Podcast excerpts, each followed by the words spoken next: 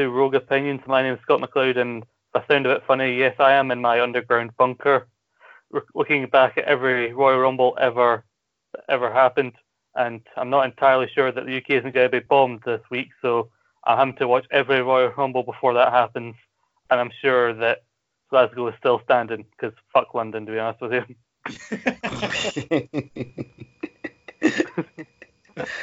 how how long, if there was uh, a mass bombing of your city, Scott, how long do you think it would be before anyone noticed? Uh, well, I don't get up usually to about 11. It, it, it would be when you it'd be when you realised the local spa wasn't open. Well, well when, I, when my Uber Eats takes three days to and it's not arrived yet, then I, I start to think there's a problem. Yeah, just roll out of bed at the crack of noon, Mm-hmm. discover that Glasgow is just a hole in the ground next to your underground bunker.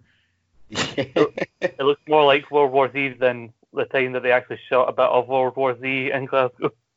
they shot Isn't a bit that, of World isn't War that just Z. early Sunday morning in Glasgow? No, no one's up in the morning on a Sunday. No, they're they're just leaving the pub and they're all just like, "Ah." like, I'm going to sleep all day. It's good enough for God, it's good enough for me. Fuck it. you know, even God rested on the seventh day. What part of fucking Glasgow was what the that? fuck was that? I don't know. I've been watching Peaky Blinders, man. So like, I guess I I don't know. I just hop into that every once in a while. It's been a long holiday season. You sound like you were fucking Father Ted. yes, I was thinking. Still Oh yeah, Debbie and Nathan are here, by the way. I forgot to do the intro. Well, you're oh, I've you've been you've been locked without sunlight in your underground bunker for so long. I'm surprised you remembered your name. Yeah. I mean, I'm out of the sunlight. I couldn't get any paler, so. Never never say that. You don't know that for sure. yeah, probably. Oh, well, this is a fun start to the show. Yeah, we're here. We're, we're here to really talk about WrestleMania, but before that, anything, any other bullshit you guys want to talk about? Yeah, there's a there's a key part to every WrestleMania that everyone loves, uh, which is the Hall of Fame, and we have a more prestigious Hall of Fame.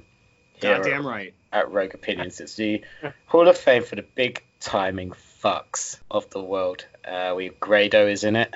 Jericho, Jericho. Vic Joseph, you fuck. I think I went in there at one point as well. I think I do think that you're in there. Yeah, you're you're somewhere there. deep in the hallowed halls of the Big Time and Fucks Hall of Fame. But I'd like to I'd like to bring two cases to the docket for potential entrance. Number one, very quick and easy, it's Rahul as Nani. um, of of Rogue Opinions. You had fame. me at Ra. Uh, Rahul has Nani sent me him. He's been working at some newspaper or something, and he started a text message to me yesterday, I think, with I was just talking to a fellow journalist, and he's been ah. there like maybe three days, and he's oh. referring to himself as a fellow journalist. I think that's pretty much a crime. I mean, that that personally offends me as someone who went to university to study journalism, as somebody who's got published articles on Mirror Sport. Oh, look at this! I'd also like to present Scott for No, I'm, just trying to put himself over massively. I'm not putting myself over. I'm, I'm trying to point out the fact that I'm trying to give more evidence to why Rahul is not should not be saying a fellow a fellow journalist, and I'm trying to back up your point here. Vince. I, don't- I just Yeah, don't because, think I mean, anyone- If he's not even if he's not even as good as you, like what the fuck is he talking about, right? that and I just don't think anyone should be starting sentences like that. Like we, we don't we don't do our everyday job, and Jimmy doesn't start off sentences by going, "I was just talking to a fellow Target employee." That's not how humans speak. It's Not how people talk at all. No. I was I usually st- when I'm talking about my coworkers at Target, I normally go, "So I was talking to that other guy who wants to commit suicide."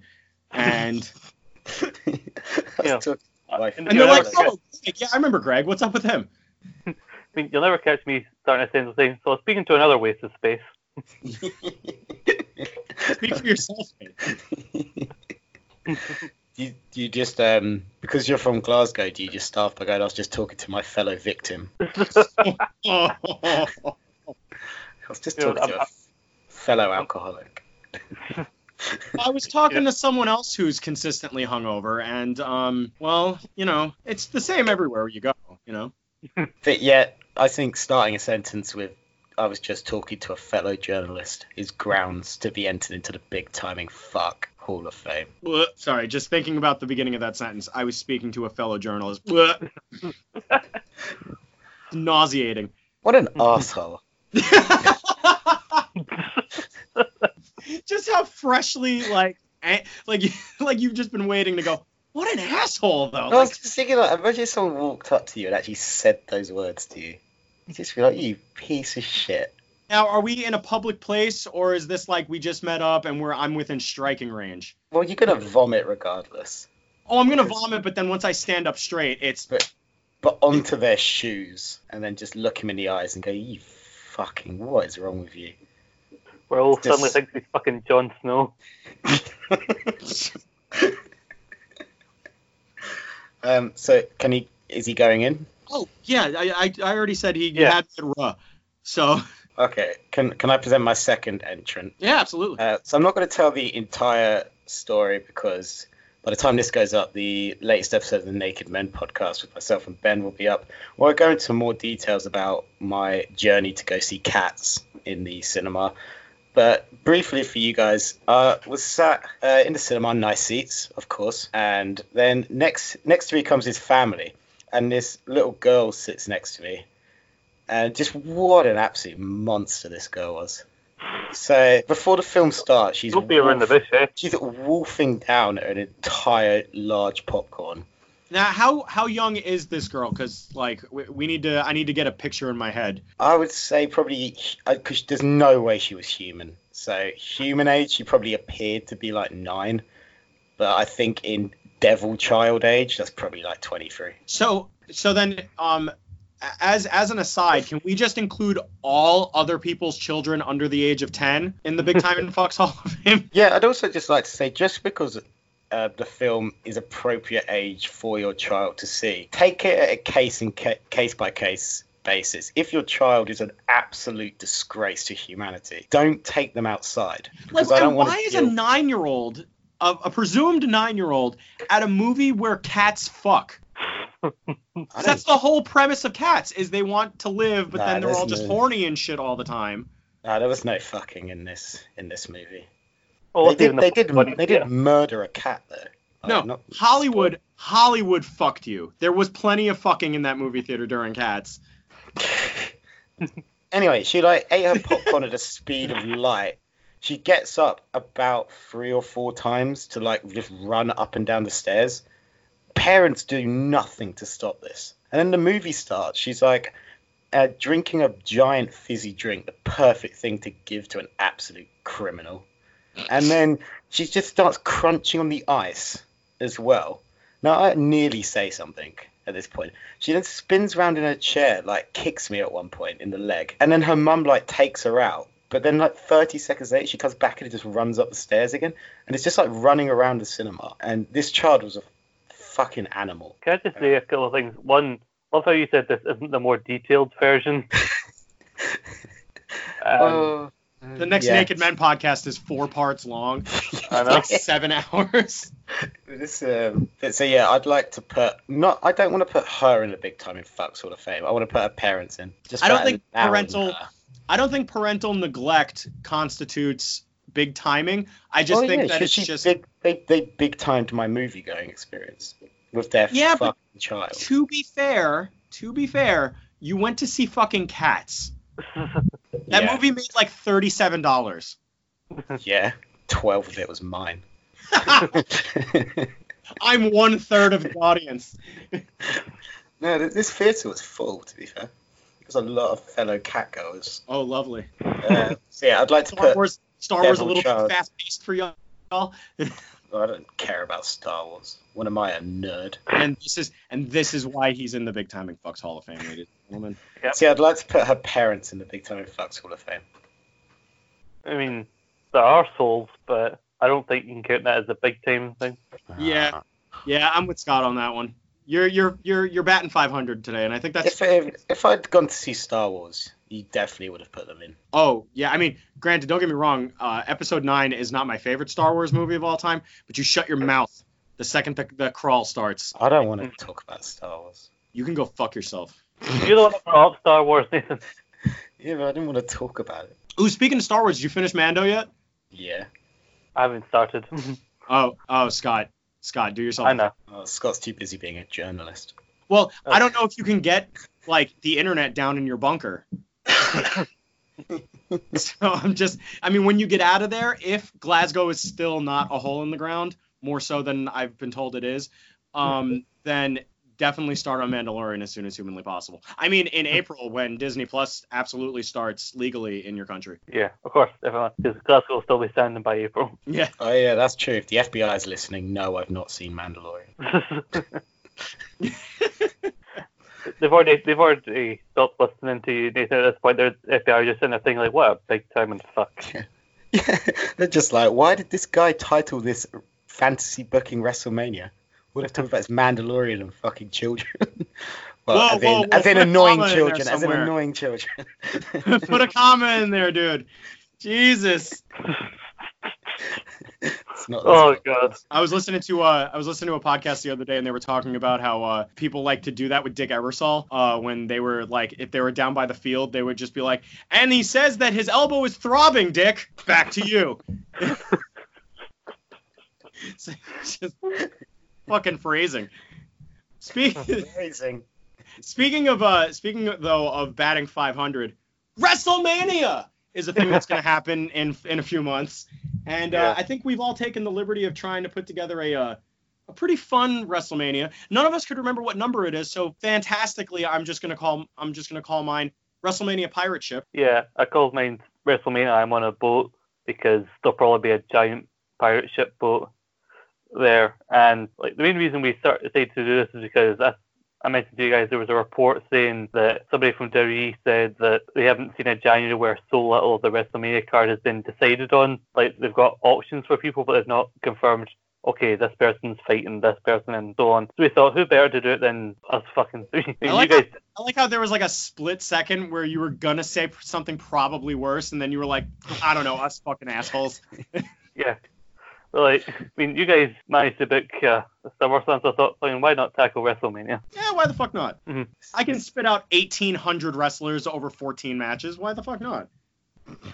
Yeah, I was about to say, like, how are your cards looking like match, like, number wise? Because including my pre show, I've got, I think, I can't remember, 11 or 12 matches overall. I've got 13, including the pre-show. But 12, including the pre-show.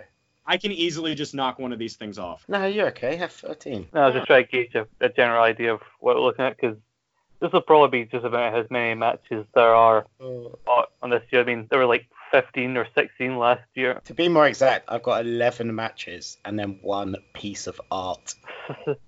Oh, mean, I've got- oh, God. I've got some 24 7 title stuff, so if you count them as matches, I've got about 20 of them. got about uh three dozen matches on here, but most of them are fucking 24 seven. It's still like New Japan. Mine's over three weekends, but it all uses the same people every night.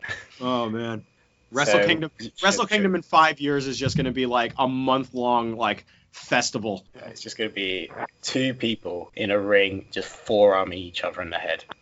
Uh, uh, Ibushi and Okada, they're just going to wrestle for like a month straight. Yeah, fuck it, why not? Yeah, why I- not? I'm not going to watch it either way, so it doesn't affect Yeah. me. Too busy watching cats. just don't have anything left to say. Should we start these WrestleManias? Please, as long as we're not talking about fucking cats anymore. Oh, we need a comma in there, Jimmy. That's fair. That's fair. That's fair. Scott, you ready? Who wants to go first? And we we'll talk about the pre or pre shows first. Uh, who wants to go first? Uh, I, I'll just I'll just go because my pre-show is kind of bullshit. Uh, because it's a pre-show, ladies and gentlemen. I would expect nothing less. Uh, so uh, the pre-show starts off panel stuff mostly, and I, I, I'll even post my card when we're done. I literally wrote panel stuff. Um, Charly Caruso, Pat McAfee, JBL, Shawn Michaels, Tom Phillips, li- some guests here and there. Not Sam Roberts. None of this Scoops Roberts, last professional broadcaster bullshit on my WrestleMania. Get the fuck out. Get the fuck out. And then after some panel stuff, they you know they show us why we're here on the pre-show, and our opening match on the pre-show is the WWE Cruiserweight Title Fatal, fatal four-way match with Humberto Carrillo, Angel Garza, Drew Gulak, and Johnny Gargano. Because I don't know if um, many people remember, but uh, it was reported that NXT would have a presence on WrestleMania, and on my WrestleMania, there's plenty of NXT. Um, so we have this fatal four-way match for, I guess it's the NXT Cruiserweight title now. I'm not sure. Um, lots of wrestling. Um, mostly, uh, it's just Humberto and Angel Garza going at it, Drew, Drew Gulak and Johnny Gargano, and of course, yo boy, Drew Gulak wins the title back to bring peace and civility back to the cruiserweight division because it's the pre-show and I like Drew Gulak. Um, next up, we go straight into another match. Uh, Shayna Baszler defending her SmackDown Women's title uh, after she choked the fuck out of Bayley uh, a couple weeks prior to this on SmackDown to take on Charlotte Flair, who is now back on SmackDown because Shayna Baszler was like, "Ain't nobody can beat me. I'm the Queen of Spades." Blah blah blah blah blah. I got a big forehead. And then Charlotte comes out and she's just like, "Nah, my forehead's way bigger, and I got sparkly jackets, and I bang Andrade." What up? And so they fight. Um, and I'm gonna just say Shayna Baszler wins because you know bitches be crazy. Um, speaking of bitches and them being crazy, our third pre-show match is WWE Women's Tag Team Title match. The team of Fire and Desire taking on the I Iconics. And uh, for my boy Nathan, I threw in Dana Brooke and Lacey Evans or Rosie's Riveters because I thought that was funny.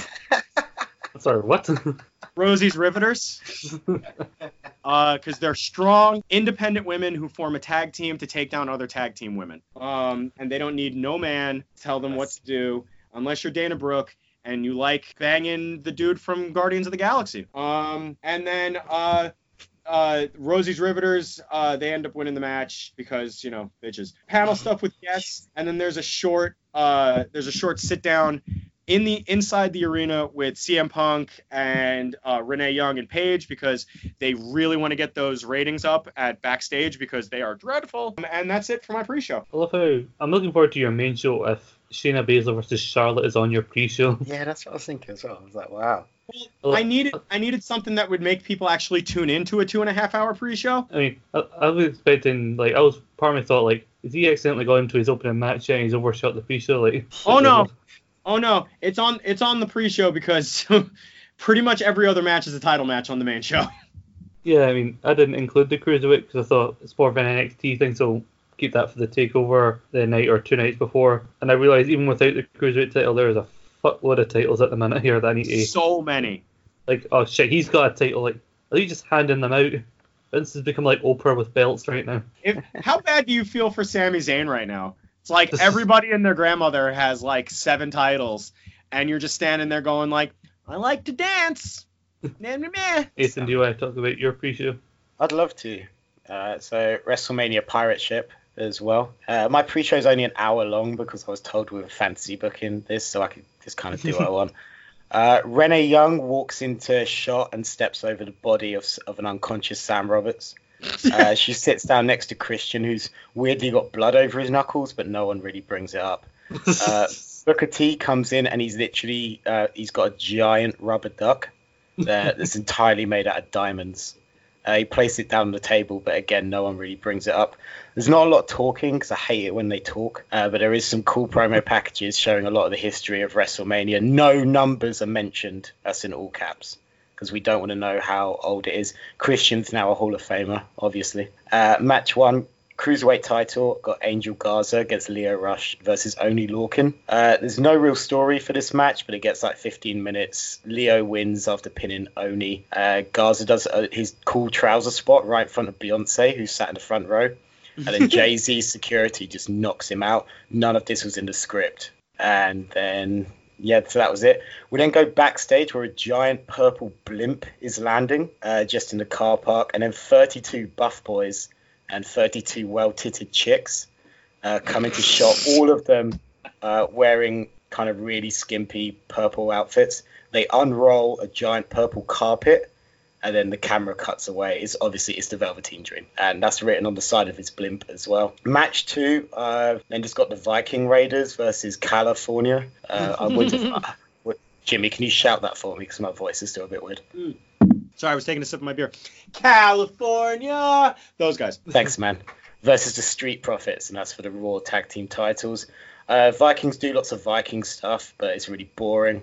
Uh, California are still pretty good, uh, but the Street Profits win because Montez Ford is the best. Uh, he shakes the rope so much that it scares away Ivar because he thinks that some kind of Viking stuff's going to happen. Uh, we then go backstage, and R Truth is just kind of skulking around with his 24 7 title, and that's where a load of really strong weed smoke gets blown into his face and he goes unconscious and that's when Miley Cyrus pins him and becomes a 20 becomes a 24/7 champion and that's and that's the end of my pre-show.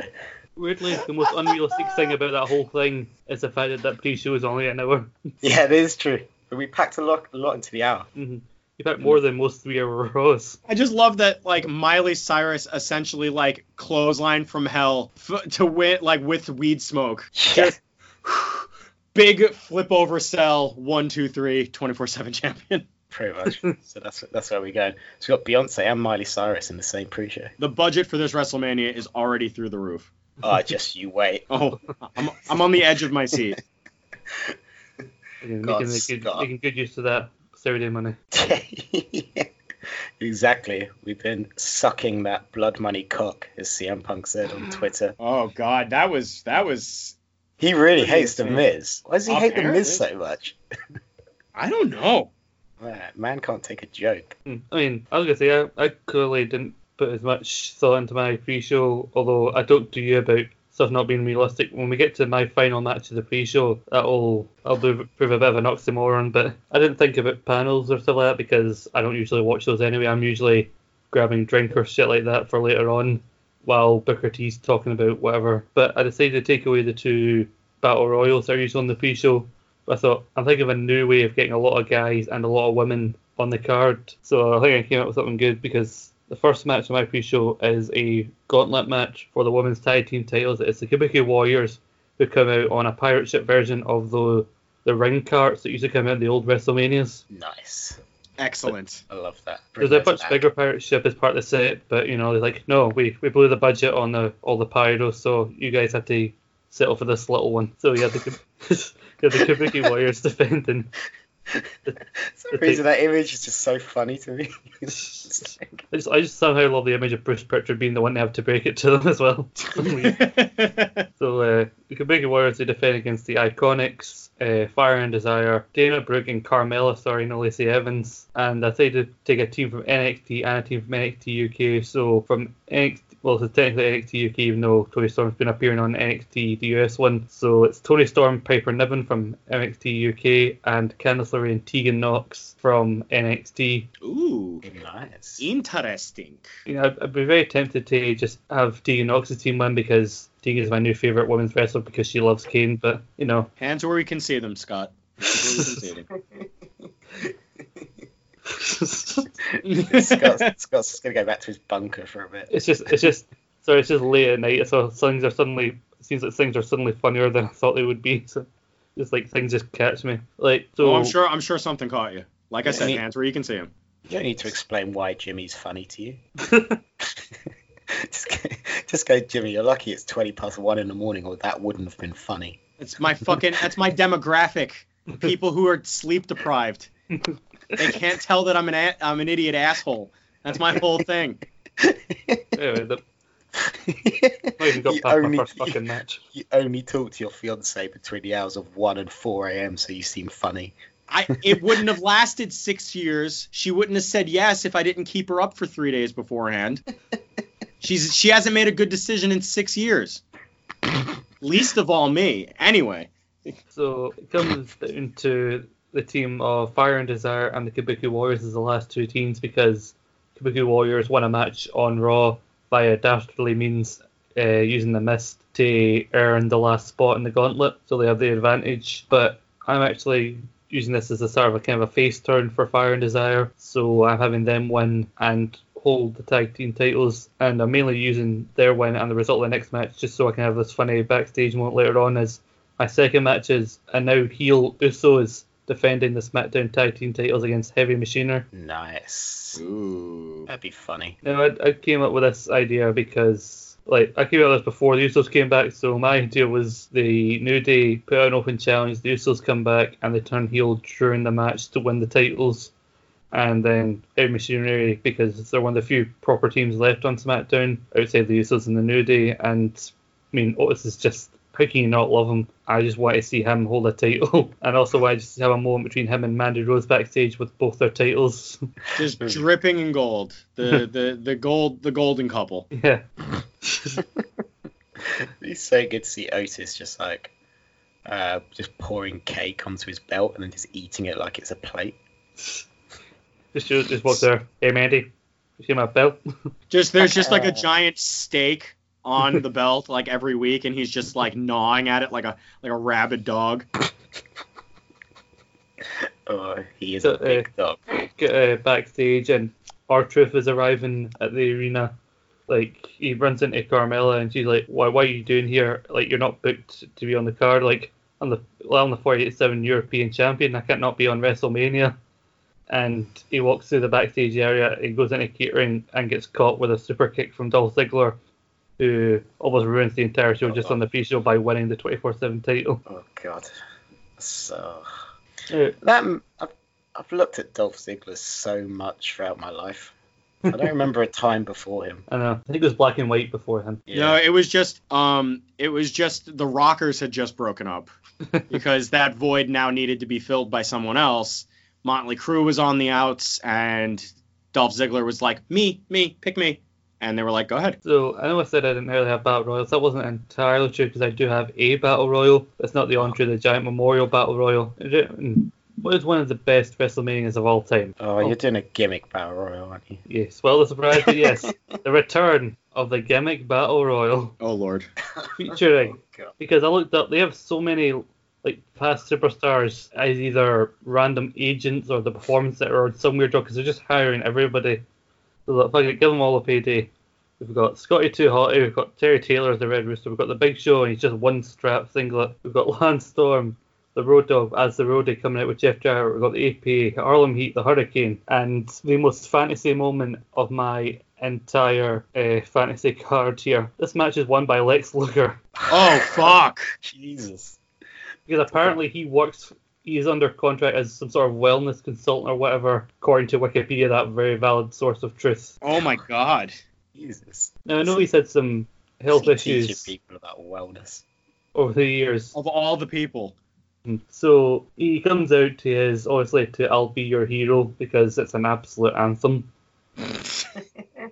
he's wheeled he wheels very slowly to the ring in an all-american jumpsuit doesn't get in the ring until there's two people left slides in and just pushes them over basically like the iron sheik he can't really go over the top so he's winning Uh, can I can I add somebody to your gimmick battle royal because he works for the company and he's delightful? Screaming Norman Smiley in full football gear. Yeah, definitely. He's in he's a name I looked up With- as well. Like I was, I was just giving some examples. I didn't want to list like thirty fucking legends. with the wiggle. What guy. Can we add um, Kenny Dykstra? I wanted to put Abyss in here, but I thought they can't they can't have him be Abyss. Oh, gotta love Abyss. hmm That'd be pretty great. Yeah. Oh, so is Uh, that is that is that all your pre-show? Uh, there is one more thing to save the show uh, as it's about to start. We have Dolph Ziggler walking through the back as the countdown. He's got like ten minutes left. as a countdown screen with ten minutes to go until Mania. He's going to go to his private skybox to watch WrestleMania as a champion, and then he gets rolled up by Drake Maverick in disguise as one of the security people outside. He's sweet. He just he won't let him in the door, and then he suddenly just sneaks under his legs, rolls him up, and Drake Maverick pins Dolph Ziggler to become the new 24/7 champion. What a legend. Mm-hmm. Drake Maverick, man. Love Jake Maverick. I forgot he existed. Yeah, so that's my pre-show. Even with all these legends, it's still somehow under the most uneventful pre-show so far. Well, out of all of us. I don't know. You had a lot going on. You had a a lot going on. Uh, Jimmy, how does your show? Oh, do we want to just do the opening and then the first match? Yes, absolutely. So, of course, because it's WrestleMania and because it's Florida, many explosions start to come out. Uh, you know, fireworks everywhere, people smoking meth. Uh, just fucking. I mean, f- we're going full fucking Florida, okay? And the pirate ship is just. You see like Johnny Depp in full costume from Pirates of the Caribbean and all this other shit. And then the. I mean, even though it's like middle of the day on the East Coast, the lights go down, and you just hear, "Yo, it's Mr. Worldwide." and we get a full-on performance from Pitbull featuring Flo Rida, and they tear the house down. Um, fucking Pitbull's talking about product placement and stuff, and he's saying "Dale" like a bunch, like all the time. And then after that 74-minute epic opening to WrestleMania has concluded, our first match is a ladder match for the NXT North American title. Roderick Strong, Pete Dunne, Daniel Bryan, Dominik Dijakovic, and of course Demon Balor. Um, they go like 30 minutes. Uh, you get to see everything that you ever wanted to see from this type of match with these guys in it. Daniel Bryan gets super super close. Uh, Demon Balor then runs up the ladder and just like nails Bryan in the face, and Demon Balor walks away NXT North American Champion where uh, just in time before Pete Dunne gets there to knock him off, Demon Balor's your new NXT North American champion, and that's the opening to my WrestleMania. That'll be such a great match. But after 74 minutes of Pitbull, and Flo Rida, I feel like Oh, yeah. our Yeah, pre-shows are kind of the same. Uh, not exactly the same, but can I go into mine? no, please. Okay. So all the lights in the arena turn off, and then this pirate ship just slowly lights up, and then there's a spotlight, and it's Michael Bay, and he oh. just screams into a microphone, "Are you ready for some fucking explosions?" And he hits this giant red button, and what happens is it's a 35 minute, 69,420 fireworks show. That's how many fireworks there are, and they're just going off from everything. They're shooting out the pirate ship's cannons and it just goes on forever. But because it's Florida, and this was me and Jimmy obviously had the same idea, so many alligators just walk out from ships as well, and uh, it becomes a real issue immediately. Uh, but they managed to collect collect them all, and then there's a half hour set from the pirate metal band Alestorm. Um, they also then finish it off with the national anthem, obviously. But at this point, the crowd is just we. It looks like a mosh pit because of the camera angles, but really they're just all terrified of these alligators, and that's where the show begins. Uh, my commentary team for the entire show is big time in fuck Hall of Famer Vic Joseph, uh, Corey Uh-huh. Graves, and Nigel McGuinness. Solid and we and we opened the show after what's left of the crowd uh, takes their seats, including still Beyonce and Jay Z, front row.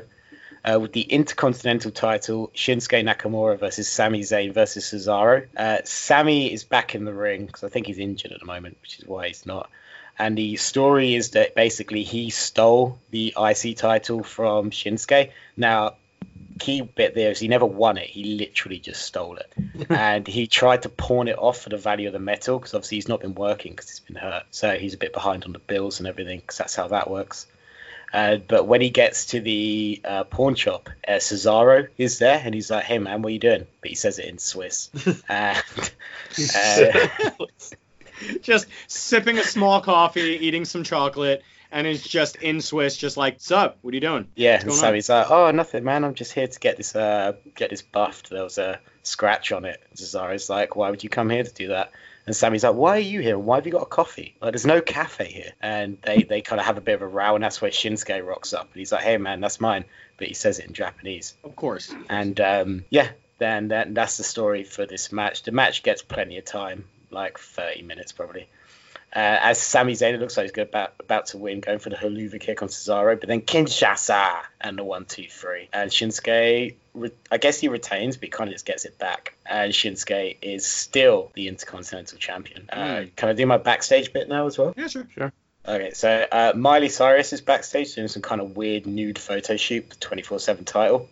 Uh, the camera person is like, gets really close and then lets off a big flash in her eye and then punches her straight in the clit. Don't know why I wrote that. Point of order. Point of order. Um, where is the 24/7 title? Because you said she's nude. oh, it was covering her, um, it's covering her tits, obviously. covering her tits, but like clam fully out. Yeah, yeah. Well, the camera flash, and then Miley's like, "Oh shit, my eyes," uh, but she says it in white trash. And then, and then, um, where's Lady Gaga? And she punches her straight in the clit and then pins her. Oh, it's my face balls. No. Yeah. And then, uh, so Lady Gaga's now the 24/7 champion. okay. That's how my mania opens. Um, I forgot to mention the 74 minute magnum opus of Pitbull and Flo Rida and all the explosions is, uh, of course, brought to you by Coca Cola. Generations beyond the sun. Generations beyond the sun, indeed. Yes. Long, How does- long may their legacy live. Scott, how does your show open? Well, uh, the opening video package basically they're really hammering home this boat theme. We've got a video package basically talking about the main like feuds and the desire to be on WrestleMania, but they're also constantly trying to tie it very loosely into boat puns and references to ships like who will brave the seven seas to victory at WrestleMania or some shit like that. And, it's The autumn no- wind is a pirate. And the I'm whole on a boat. the whole thing is narrated by Kelsey Grammer because Of oh, fucking course it is.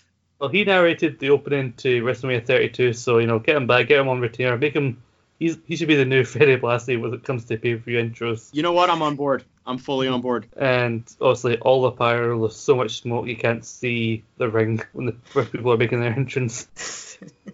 and first 20 or 25 minutes of my card is taken up by the opening match, which is also a ladder match, but it's for the United States Championship, which is Andrade defending against Randy Orton, AJ Styles, Ricochet, Cesaro, and Aleister Black. That sounds awesome. That Mhm. sounds we- like We've got too some good. strong openers. Yeah. The annoying thing about this was I thought, who do I want to see in a match like this? And I put them all down. I thought, God, now I want to see them all win. And I've been thinking about it, and I think it comes down to this is it comes down to Andrade and Aleister Black, and basically Black's on one ladder, Almas is on the other. Almas is trying to push, try to push each other's ladder, but Black manages to catch himself, but also kind of a version of the Black Mass or some sort of sidekick right to the side of Almas's head, and Almas goes tumbling off the ladder, and Black pulls in the title. and He's your new US champion because he should be wrestling more regularly and not sitting in a room. Does he start off in the room? Because he no one knocked on it. hmm Yeah. Yeah, He's does like a "Seriously, Goldberg esque this is intro. cheating." Does a Goldberg esque end like walk from his from his room, which is all the way at the back of the arena, and you got all five guys all sitting there checking their watches. Like Jesus, fucking WrestleMania will be over by the time this guy gets here. And when, do, do you see him like lay down on the little like board thing that rises up for his entrance? Yeah, Or, just like cut to cut to AJ Styles in Virginia talk or wherever he's from. Just like, oh for God's sake, he got you got to do the full entrance too. I don't know what that's supposed to be. He just the gay community. The gay community. But I was gonna say for the next match there is was it cuts to backstage again where Drake Maverick is running around screaming out the top of his lungs that he's a twenty four seven champion.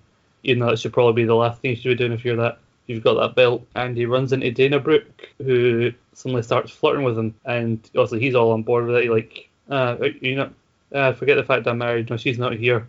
Still not consummated the marriage, so it's not technically official.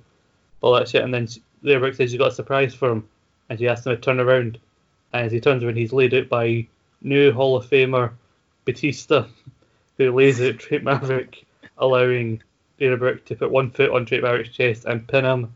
And Dana Brooke is now your 24 7 champion. Bloody legend. Absolutely fucking fantastic. Big Dave. Big Dave knows how to how to Mhm. play the game. Yep.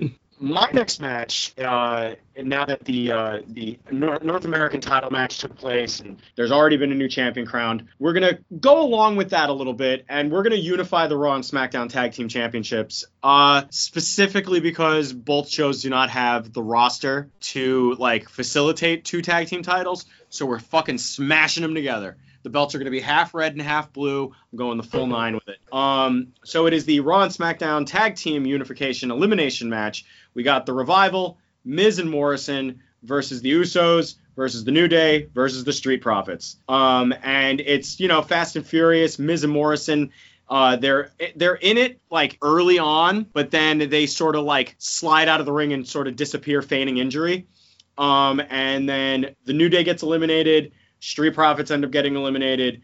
And the Usos and the Revival go at it uh, for about 10 minutes. Revival get get what they think is the win, until Miz and Morrison come in and like just grab grab the victory and bolt the fuck out of the ring. Um, Morrison hits what is it? Starship fucking Thunder Cunt or whatever the fuck is Starship spinning. Pain. Yeah, Yeah, that. that's, that's He- what it's called. yeah, he hits he hits the revival member who gets the the the pin. Let's just say it's Dash Wilder.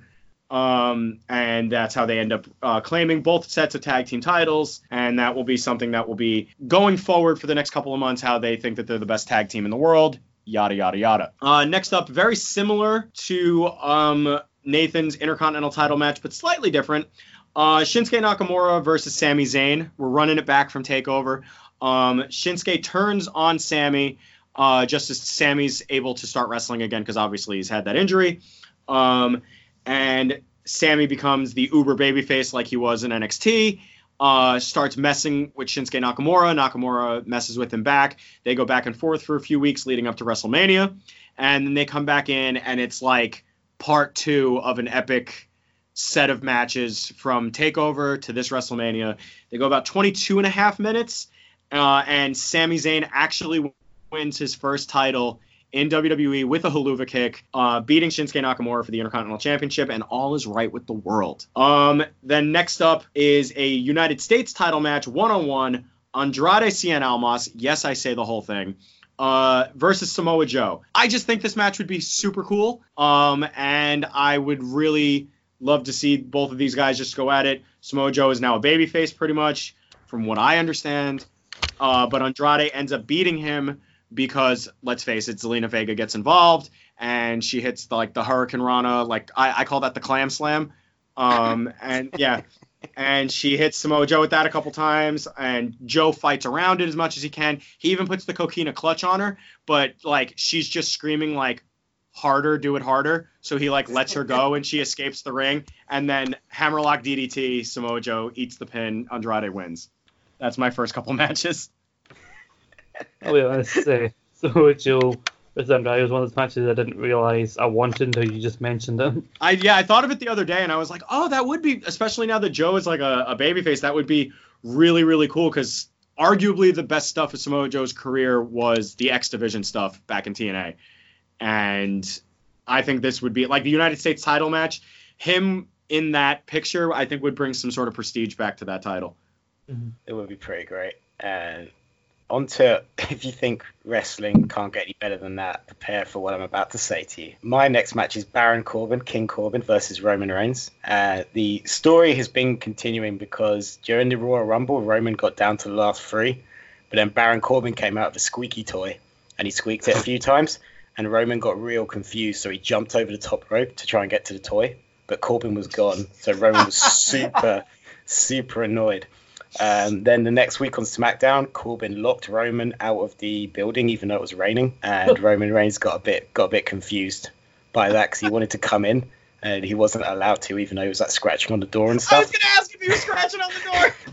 And uh, so what Roman Reigns did was he needed to realize he needed to separate himself from his big dog identity and who Roman Reigns really is.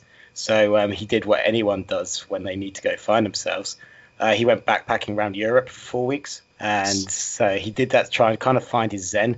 And that's where Baron Corbin challenged him to a match at WrestleMania, but not just any match, a kennel match. Not kennel from hell. There's different a kennel match. So the rules of a kennel match are simple. There's a kennel at the top of the ramp, which I forgot to mention is a quarter of a mile long because it's WrestleMania. And there's no real wrestling in this match. You just have to disenfranchise your opponent to the point where they believe it's best for them to go and get in the kennel. Uh, so the match begins, both guys standing in the ring, both with microphones, and uh, Baron Corbin looks at Roman and tells him, You're a bad dog, go get in the kennel. And that's when Roman Reigns begins to consider it. He drops his head a bit. The crowd go fucking apeshit at this point. And everyone's going mad. They're, they're, they're doing the no chant, like the Daniel Bryan no chant. The camera pans to Britt Baker, who looks stunned at what she's seeing. Uh, uh, Roman Reigns, so he kind of walks towards the ropes for a bit. Is he going to go? Is he not? And that's where he sings, No. And he look, you're not a king and you have no friends. And everyone here should unfollow you on Twitter. And that's where people get their phones out and they start to unfollow Baron Corbin. Corbin drops to one knee. The crowd gasp. Is he gonna go get in the kennel? this is the best thing I've This ever is written. already this is already main event level. I was like half asleep when you said that these two are gonna wrestle each other, but I am fucking on board now. Uh, let's keep going. Uh, Corbin responds by telling Roman this crowd hates him, and Roman Reigns, if you're in the main event, they wouldn't be cheering you, they'd be booing you because you're shoved down their throat. And then he goes, "Would you like to shove this down your throat?" And he gets out some pedigree chum, and Roman looks at it and he's like, "Yeah, I quite would like to do that." The crowd quietened down. They go silent. They're like, "Oh shit," because they're realizing what hypocrites they are. They're fickle, as as Daniel Bryan would say, because they would boo Roman Reigns if he was in the main event. Maybe it is best that Roman goes up this quarter of a mile long ramp and gets in the kennel. Roman looks up the ramp. Uh, Corbin walks up to Roman Reigns and he swaps the pedigree chum for a big bone and looks him in the eyes. He says, You want this? Go be a good boy and get in the kennel. Such tension. Sexual tension. Yeah, they pan back to Britt Baker, who's just doing a different face and also has a different t shirt on for some reason. Uh, Roman drops his head It's a fucking SNL sketch. Like pretty much. but then Roman, he finds some strength from somewhere. He find he finds some energy, and he looks Baron Corbin in the eyes again. He says that kennel is too small for a big dog. Crowd goes ape shit. Yes chants everywhere. People hugging each other. They're crying. They've realized Roman Reigns is back. He grabs the bone from Baron Corbin. He bites straight through it. It actually breaks all his teeth.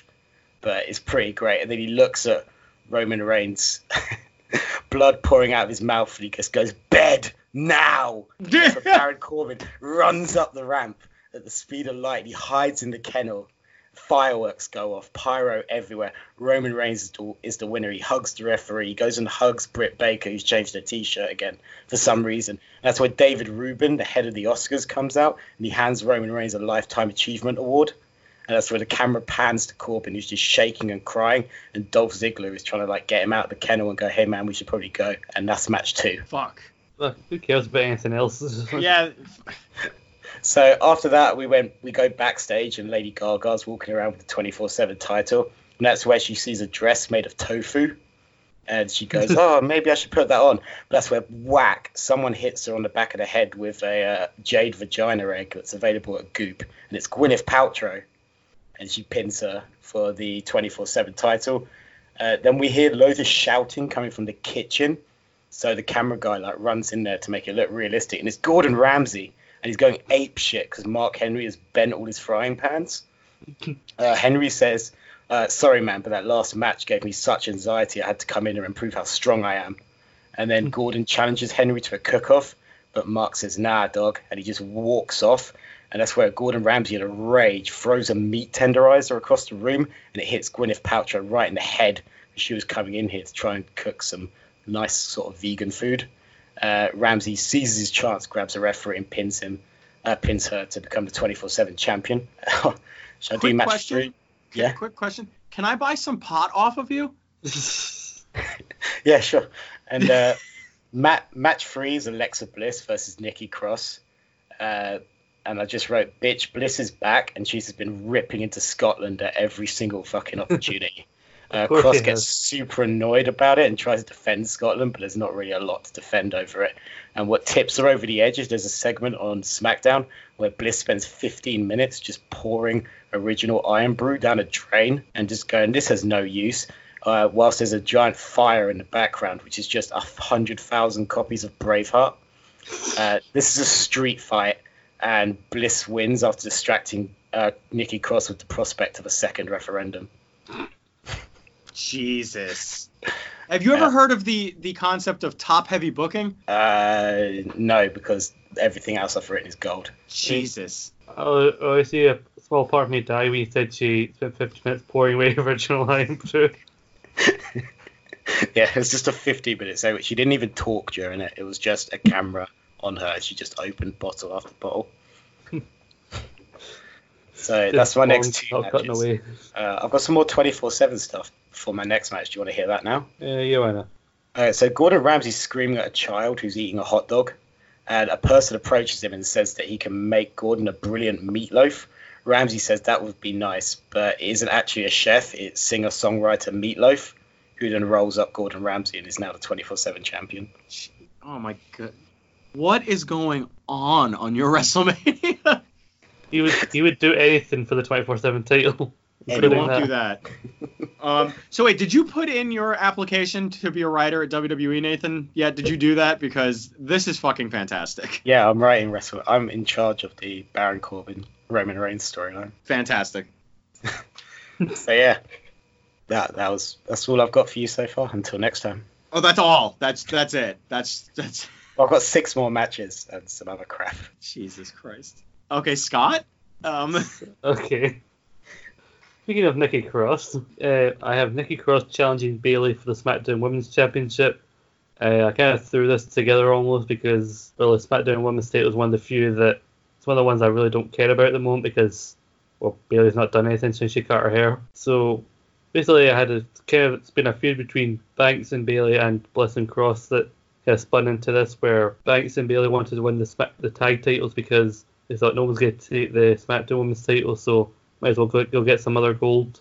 They lost a qualifying match to Cross and Bliss, so then when Bliss and Cross tried challenge the Kabuki Warriors at Elimination Chamber, uh, Banks and Bayley cost them the match, and then Cross reminds Bayley that it was Cross that pinned Bayley in that tag match, so eventually Cross gets her title shot, and Cross wins because really at the moment she's more interested than Bayley, who just sits there with a frown on her face and that stupid haircut. That haircut does suck. It does. It looks like um Lego hair. oh my God, it does look like Lego hair. Yeah, it looks like you just pull it straight off her head. I saw one. It's a picture of her walking down the ring, looking very angry, and someone said, "When you when you see someone that walks in the store and asks, can I see your supervisor?" Oh god, yeah. Well, she had that weird necklace, uh, no, like headdress on. Mhm. Last time I saw her as well. Yeah, because she vacationed in Themyscira. She'd make a shit Wonder Woman. Yeah, she would. I had Fantastic ass though. Yeah, there's that. I had a match that you guys also had, but I, I had a bit of a difference. I have Shinsuke Nakamura versus Sami Zayn. it's Sami a Zayn. kennel match. No. I have Nakamura versus Sami Zayn, but this time this is just a singles match. There is no IC title on the line because Shinsuke lost the IC title at the Royal Rumble and then spent the next month trying to get it back and failed. And he blamed all that on Sami Zayn. So after his last attempt at getting the belt failed, he just turned around and repeatedly kneed Sami Zayn in the face. So Sami Zayn is now the face, and Nakamura is back to just being a ruthless heel who just doesn't speak a lot. He just comes out and just kicks people in the head. And unfortunately, Sami Zayn is another victim as Nakamura wins. I'm not And Corey- appreciating the lack of love for my boy Sami Zayn here. well, Corey Graves does have to be replaced on commentary for this evening as he blows out his vocal cords, yelling Kinshasa so loud. So, and I do have one more uh, 24 7 title thing before the next match. So, uh, it's Dana Brooke backstage in the locker room, getting ready. She's going to go out for a night in the town with Batista. Uh, who walks into the dressing room to congratulate her? None other than Christian. He sits down next to her. He says, Oh, congratulations. He gives her a hug. But then he keeps holding on to the hug and starts leaning back a bit until Brick's shoulders are pinned down. And then the referee seeks in, counts to three. Christian runs away with the title. Christian is the 24 7 champion. Fantastic. Wow. Oh my god. WrestleManias are all so great. Yeah. All of them. Just so much top wrestling. Jesus You know. Christ. Jimmy. I'm like I'm next. near I'm nearly speechless. Like it's just some of the stuff that's been going on. Um, next up uh, on my version of WrestleMania Pirate Ship is a street fight, or the you know up. I can't I can't call it that. I was gonna call it an upper deck fight, but that's just not that's just not something you call a match. Um, street fight between uh, Kevin Owens and Seth Rollins. AOP has been banned from ringside because KO defeated uh, both members of AOP individually and then snuck away with a win over both of them over the last few weeks on Raw. Um, and it's just Kevin Owens beating the holy hell out of, out of Seth Rollins just over and over and over and over again until the last gets like shoved out of his lungs. And Kevin Owens murders Seth Rollins. Um, and that's it. That's Kevin Owens wins. The crowd loses their minds when Seth Rollins breathes his last breath. They're like, "Yes, finally!" and there's a big, there's a big like Kevin Owens for president chant. Uh, KO 2020 is the chant. Um, and uh, that's that's how that match goes. Uh, the next two matches are kind of together, so I'm just gonna do them back to back. Uh, we're having a submission match between Becky Lynch and Ronda Rousey, but you'll notice that there is no title on the line because Ronda Rousey cost Becky Lynch the Raw Women's title at uh, Royal Rumble to Asuka, and uh, Asuka will be defending her Raw Women's title against Kairi Sane because God damn it, I've been saying it for months. If they don't use that pirate ship to give Kairi Sane an entrance for which she needs to be a face for, because otherwise, the, you know, people are just going to cheer it anyway. Um, and this this is sort of like a ladder match, except the belt is in a chest on top of the crow's nest of the ship, um, just to fit you know the, the the theme of the WrestleMania. And Asuka's the heel, Kairi Sane is the babyface, and Kairi Sane ends up beating Asuka because she knows her way around a pirate ship more than Asuka does, and Asuka just is sort of stuck trying to climb up the ladder because apparently she can't climb because there's too much like mist everywhere, a lot of slipping and sliding. Um, the submission match, uh, though, uh, Becky Lynch gets just choked out beyond recognition because Ronda Rousey comes out and she's all like, you know, like third level cell from Dragon Ball Z, and she's just like, boom, boom, and fucking Becky Lynch is just like, oh no, I don't know what to do. What the fuck is going on? Snaps her arm. Game over. Becky Lynch and Seth Rollins both leave dead and crying uh, from this year's WrestleMania because they're insufferable and I hate them. Um, that's my next three matches. Just leave a body bag. Becky's actually dragging the body bag up the uh, the ramp because they just left his body out there. And they were like, "You decided to marry him. This is your problem. You clean it up." And she's just like, "But why?" And they were like, "Because you're the man. Remember? Why don't you just zip the fucking bag up, shut your mouth, get out of here?" And like while she's dragging it up the um, the ramp, Pitbull and Flo Rida come back out and they do a brand new trap rap version of the uh, sad walking away music from the Incredible Hulk. and you just keep hearing, Dolly, Mr. Worldwide, Coca Cola. And uh, that's that's how that that's how that goes. Also, Love it. also Pitbull is 24/7 champion throughout the entire show. No one ever dares step to Mr. Worldwide. Yeah, just because no one wants to go near him. Exactly. Oh, you many- can go win the title. He's like, yeah, but he's so insufferable. and, well, also many many STDs. He is from Miami, after all. so much Florida in this WrestleMania. It's in Tampa.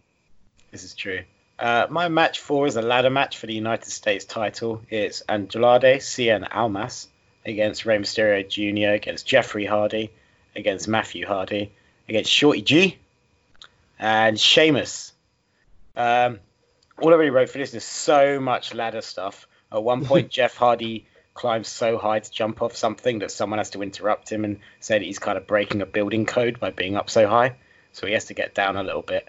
Uh, and Andrade retains just after doing some kind of crazy move to Rey Mysterio. He also steals his mask, but Rey Mysterio is wearing a second mask after that ma- under that mask. So Andrade steals that mask, but Rey has a third mask on. Then he takes off that mask. It's actually been Dominic the entire time, and no one knows where Rey is, and he's just not in the match. So he kind of gets disqualified for not being part of it. At one point, Matt Hardy breaks down in laughter when he realizes what Shorty G's name is. He's like, "Oh shit, I've been calling you Chad for months," and that gets a moment. Uh, after Rey Mysterio does a six, does a really cool six one nine onto Jeff Hardy. The camera pans to Britt Baker, who's doing another reaction in the crowd, and then Andrade climbs up the ladder and wins. Uh, Zelina Vega, I just forgot to write her into the match, so sorry. but she was probably there. She probably looked really nice. The Uh, Clam after- Slam. Yes, that she was too busy preparing her clam. And um, Hall of Fame presentation bit, I just wrote Christian in all caps, and I didn't really bother to think of anyone else, um, even though people have already been announced. I'm not including them. Match five, it's Sasha versus Bayley for the SmackDown Women's title. It just finally happens. Uh, Sasha finishes a rap album that she's doing at the moment, and she plays it to Bayley, and Bayley's like, "Yeah, it's really good," but Sasha can tell that she doesn't mean it, so that becomes an issue in their friendship. After like three weeks of a bit of tension, Sasha's like, "Hey, did you really like my rap album or not?" And Bayley was like, "Rap's just not really my thing. I'm more kind of a country music kind of girl." And Bayley's been listening to Mickie James's album the entire time, and it turns out Bayley didn't even bother listening to Sasha Banks's album. She just listened to that one song that Sasha sent her. So Sasha beats the shit out of her and just throws her through a window at one point. Uh, Snoop Dogg tries to kind of break it all up on one episode of SmackDown as they do kind of like the therapist bit, you know, when they have the therapy guy. I can't remember his name. Oh, uh, Dr. Shelby. Yeah, they do those skits, but instead it's Snoop Dogg. But really, Snoop Dogg's advice is just to get high. So it's just a lot. There's like three weeks worth of just segments, which is just Sasha, Bayley, and Snoop Dogg getting high. And So it's like kinda that 70s show, and they go around in the circle and they're talking. Yeah, like well, one week they're talking, the next week they've just been watching kind of a lot of SpongeBob.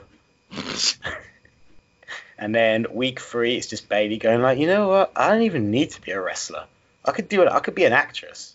And Sasha's like, no, you couldn't. You suck. Uh, she says it in a different than that. And then they realise that they've actually just spent three weeks getting high with Snoop Dogg. And they come back, they fight a bit more. Bayley's still the champion. And they make it to WrestleMania. Bayley wins just because I don't like Sasha. No real reason for that. Uh, backstage, Meatloaf gets tricked by a fan to come to the parking lot, and the entirety of the XFL team, the Battlehawks, absolutely level him. then- And then one of them pins him. I don't know what any of the players' names are, and that guy is the champion now. Uh, Matt sits Seth Rollins with the AOP v Samoa Joe. Uh, Seth Rollins has continued his cackling ways and just kind of cackles a lot. Uh, instead of having his blonde streak, he's dyed his entire hair blonde and he has a black streak instead, just for a bit of originality. And the story here is that Seth Rollins just beat the shit out of KO and he's now gone. Samoa Joe wants to avenge him. So there's a standard story. AOP are there, but they get sent to the back really early. But there is an awkward bit where the ref's like, hey, Rezar, you can't do that. And he's like, I'm Akam. But it turned out the it turned out the AOP were lying and that was Rezar. So the ref's just like, you know what, just both of you just fuck off. And then Joe chokes out Seth for the win. And my final bit of this seg- segment is the Velveteen Dream is backstage with his entourage, and all he says to the camera is, "I can see you, John." And then uh, and that's the end of this bit. okay. Well, goddamn. Sorry, Nathan. I didn't realize you'd stop talking. There's a lot to take in. Yeah, I mean, I remember listening to the motivation behind the Sasha Banks Bayley whatever, and I thought, well, wars have been started over less. And I'm Over good. three weeks of getting high with Snoop Dogg. I'm gonna go through the next three matches on that card. Uh, next, I have the Intercontinental Championship match. We have champion Braun Strowman defending against Sheamus. Uh, Braun won the title at the Rumble from Nakamura, as I mentioned before, and then they did a triple threat later on down the line where it was Nakamura and Sami Zayn working together to try and beat Strowman, but Sami Zayn took the pin there, and that's why Nakamura blamed Sami Zayn for him losing the title. So, and Sheamus's real motivation is the IC title is really the only belt he's got left to win, so that's what he wants.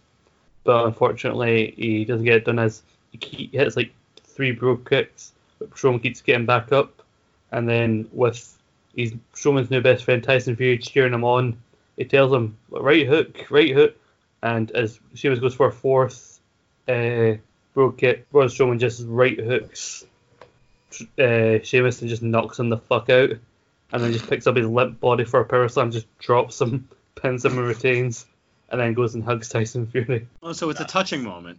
hmm They were enemies and now they're friends. I like that. That's what WrestleMania is all about. The the Nakamura match and this night's match are the only two matches I have on my main card that aren't title matches, which again shows just how many fucking titles they have right now. And as John Cena versus Drew McIntyre. Jesus. Mhm. That's a Big match. match live. because like Drew needs something to really help him stand out on his own because he just keeps appearing in the background like, oh look, I'm pals with Baron Corbin and Bobby Lashley. Oh look, I'm pals with Shane McMahon. I'm pals with Dolph Ziggler. Like, he just needs to be able to stand on his own. So I'm gonna have him defeat John Cena here, and we have Cena come back. He does his usual like when he came back to like Raw, I think it is. I think that's what brand Drew's on. I don't know who's on what show anymore. And he comes out and Drew doesn't really say anything. He just looks at Cena. Cena tries some jokes that don't really land, and Drew just headbutts him and just points the WrestleMania sign, and that's how this match is made. I mean, that's solid. That's solid. Yeah, I like. Also, one of the fin- finishes, Cena goes for one of his shoulder tackles, and Drew just claymores him in midair. Fantastic. Fan Yes. fucking tastic. Love It's it. completely fucks up Cena's nose again, much like when Seth Rollins kneed him in 2015.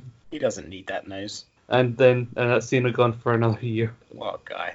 John Cena's so great. Backstage, we have the Street Profits doing their whole thing of, oh, you mean that thing that happened that you just seen 10 minutes ago? Let's talk about it again. And they make some jokes but now no longer being able to see John Cena. And they're partying backstage with Christian, who's drinking out of that, those like plastic cups that they come out with.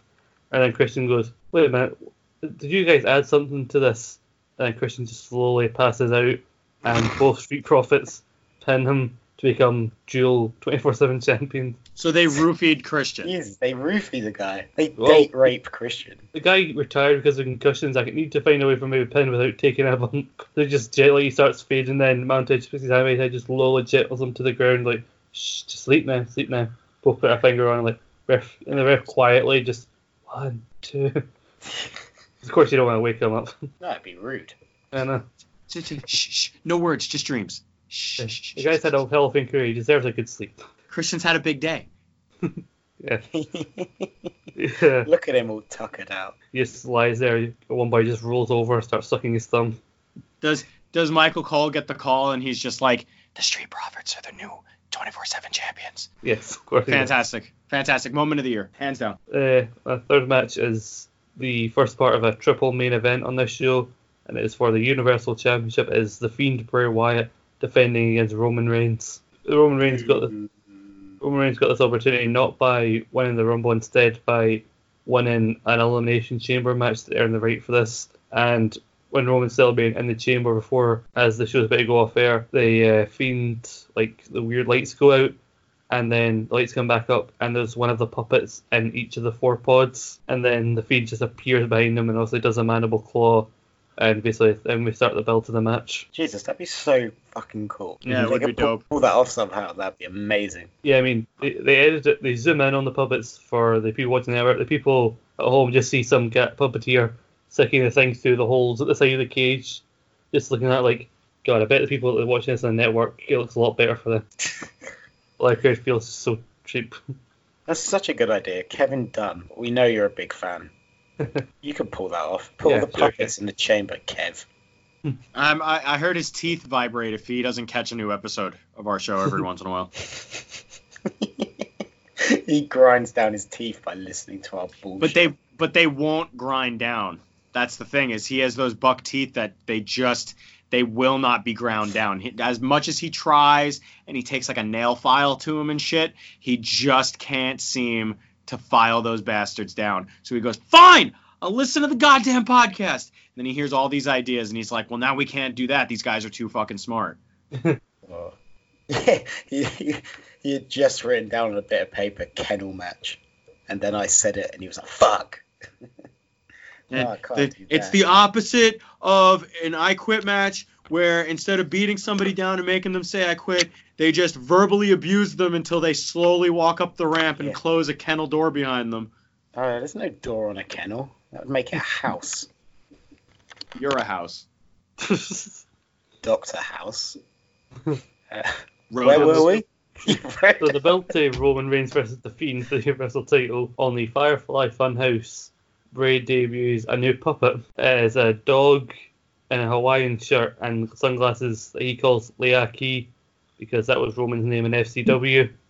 And he's basically going on about how uh, Leakee keeps has a big bark, he talks a big game, but you know he's not got that big of a bite. Basically trying to Rod Roman's saying basically saying, Roman, you're good, but you've never faced anyone like the Fiend. And then Roman talks about his yard a lot and then gets jumped by the Fiend every now and then. And the actual and this is the whole thing, I just really want to see the Fiend like entrance on a WrestleMania like stage. I just think that would be really cool. Like I'm thinking just he's lit to the ring by a bunch of like you have that like severed head lantern, but you just have a bunch of them down the side of the ramp, and they're just lighting his way down. That I, I can't That's wait to see what they pull off for Mania. It's gonna be so cool. Also, he has his fiend version of the belt, like he's wearing it around his neck, and he's dragging the blue version just along the ground. That's so cool. That's fucking awesome. And uh, I know Rick Bray's gonna probably hold it to me at least, but he's not had a WrestleMania win since he moved to the main roster, so I'm having Bray retain the title over Roman. Uh, basically, he counters a spear into the mandible claw, and Bray holds the title until SummerSlam, where he loses it to that year's Men's Mind the Bank winner Cesaro. Oh, spoilers for when we do this for SummerSlam. Sorry, I got too ahead of myself. I'm booking too far in advance. God damn it! Now I have to cancel that podcast. Shit. Well, it probably doesn't matter now, but in the interim, in the lead between Money in the Bank and Stomping Grounds or wherever Extreme Rules were in that time, uh, Cesaro is feuding with Sheamus to kind of give him some wins before he eventually cashes in.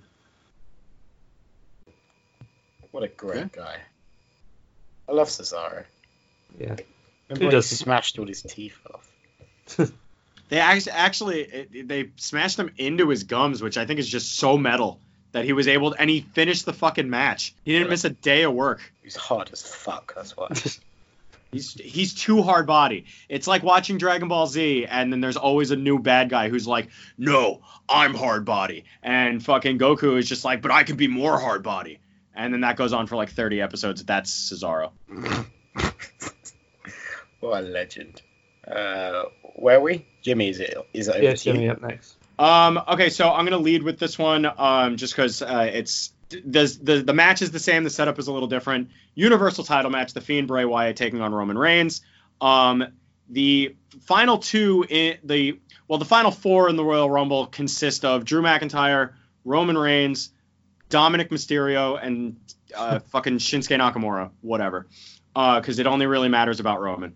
And when they have their like little epic stare off with the four of them, the lights go down, the lights come right back up, and everybody except for Roman is wearing fiend masks. And Roman's like, "What the fuck?" The lights go down, the lights come back up. Everybody's not wearing fiend masks anymore, and he's like, he's just like shocked and doesn't know what to do. So like, he just eliminates himself from the Royal Rumble because he's scared, and that's when the lights go out again, and the fiend drags Roman Reigns under the ring by a dog collar, under the ring, uh, and you don't see Roman again until after um, Elimination Chamber when the match is made and the Fiend comes out and just essentially scares the shit out of Roman Reigns for weeks and weeks and weeks. He go uh, during the Firefly Funhouse segments. He calls back to the "Anybody But You" Roman promos, and uh, but this time, whenever he's about to say the phrase, the Fiend comes up and is just like "Anybody but you." Roman. And then it comes back and it's Firefly Funhouse Bray just sort of laughing hysterically and just sort of being, you know, Funhouse Bray. Um, and this match goes a little while um, until Roman tries to get the spear after, like, you know, trying so very, very hard to, like, not be afraid of the Fiend. He goes for the spear, but Bray just literally, instead of doing the mandible claw, shoves his arm down Roman Reigns' throat and just sort of walks around with him on his arm and beats his head off of the like the ring posts until Roman just whimpers like a small chihuahua in, in the snow and taps. And the Fiend wins uh, at WrestleMania. So, you know, fun. Um, the next match, I pop myself. Um, just the visual of it. Um, the the next match is the WWE UK Championship, where Walter will be taking on Keith Lee one on one because no WrestleMania is complete without two big bastards just beating the fuck out of each other for ten minutes. Um, and there's chops, and then there's you know don't you forget about Keith and all that other shit going on for a little while, and everybody's humming the Walter theme uh, until they just have like you guys are familiar with the bar the, the bar fight spot where you set up two chairs and they just beat each other. Instead, they just chop each other until Walter literally my my WrestleMania is turning more and more into celebrity deathmatch, so I'm just gonna roll with it at this point. Walter literally caves in Keith Lee's chest, um, and Keith Lee just cries until the referee calls the match off. Walter retains the United Kingdom Championship. All is well with the universe. We move on to our double main event of the evening. We have the WWE title match Brock Lesnar taking on the winner of the Royal Rumble, Mr. Drew McIntyre. Uh, Drew McIntyre comes out, and for weeks he's been talking about how like he's back on his whole like there's there's no place for legends here in the WWE anymore, and all that other crazy shit that Drew McIntyre likes to do. Uh, full full uh like full bullshit towards the Scottish accent I just tried using, just for the fuck of it. Like I say, I'm nice to see Drew representing the Belfast area of Scotland. You know. Yeah, well, you know, it's just like I listen. I don't. It, you guys all sound like you're drunk half the time to me, so you know it just works out. Um, so Drew McIntyre though beats the fuck out of out of Brock Lesnar and wins with a Claymore kick, but the bell goes off and he's in such like a trance from wanting to remove Brock Lesnar from the WWE. He just continues to uh, Claymore kick Lesnar until the referee reverses the decision, and Brock and Paul Heyman leave laughing that they were able to like con Drew Drew McIntyre into like beating himself at WrestleMania. And this match, this feud will go on for a little while until ultimately Drew McIntyre does continue to win the championship and he keeps it, and Brock Lesnar leaves forever, and all is well with the world. Um, and then the main event of my WrestleMania, the main event of all main events, Adam Cole, Bebe, taking on Tommaso Ciampa for the NXT title. Uh, Adam Cole is your champion coming in, and Ciampa has been dodged for months by the Undisputed Era uh, in his quest to regain Goldie. This match goes 35 minutes, and Ciampa just destroys Adam Cole in the end uh, to finally regain Goldie.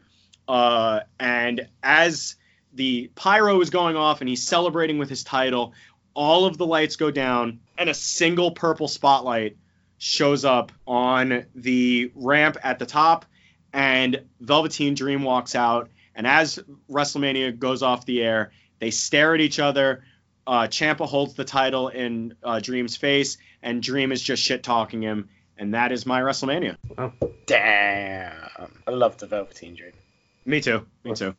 He's gone for too long. He he he really is missed, isn't he? Like NXT doesn't feel the same without like the aura of the Velveteen Dream around. It was like start of November he probably went out, but like it's not been that long, but it feels like it's been six months. Yeah, it's it felt like a really long time. Like his couch getting burned up by the Undisputed Era feels like forever ago. Hmm Can't wait for him. To, hopefully he comes back in the Rumble. That would be Love cool. music. Uh, so I've got I've got four more matches and some more bullshit to to go. Uh, shall I just do it all? Yeah, if you want. Yeah, good. Let's, let's go. So WWE title match. I've got Kevin Owens uh, versus the current champion Aleister Black. And Ooh. yeah, this match uh, happens because Aleister Black's in his room. He's like, "Will someone knock on my room?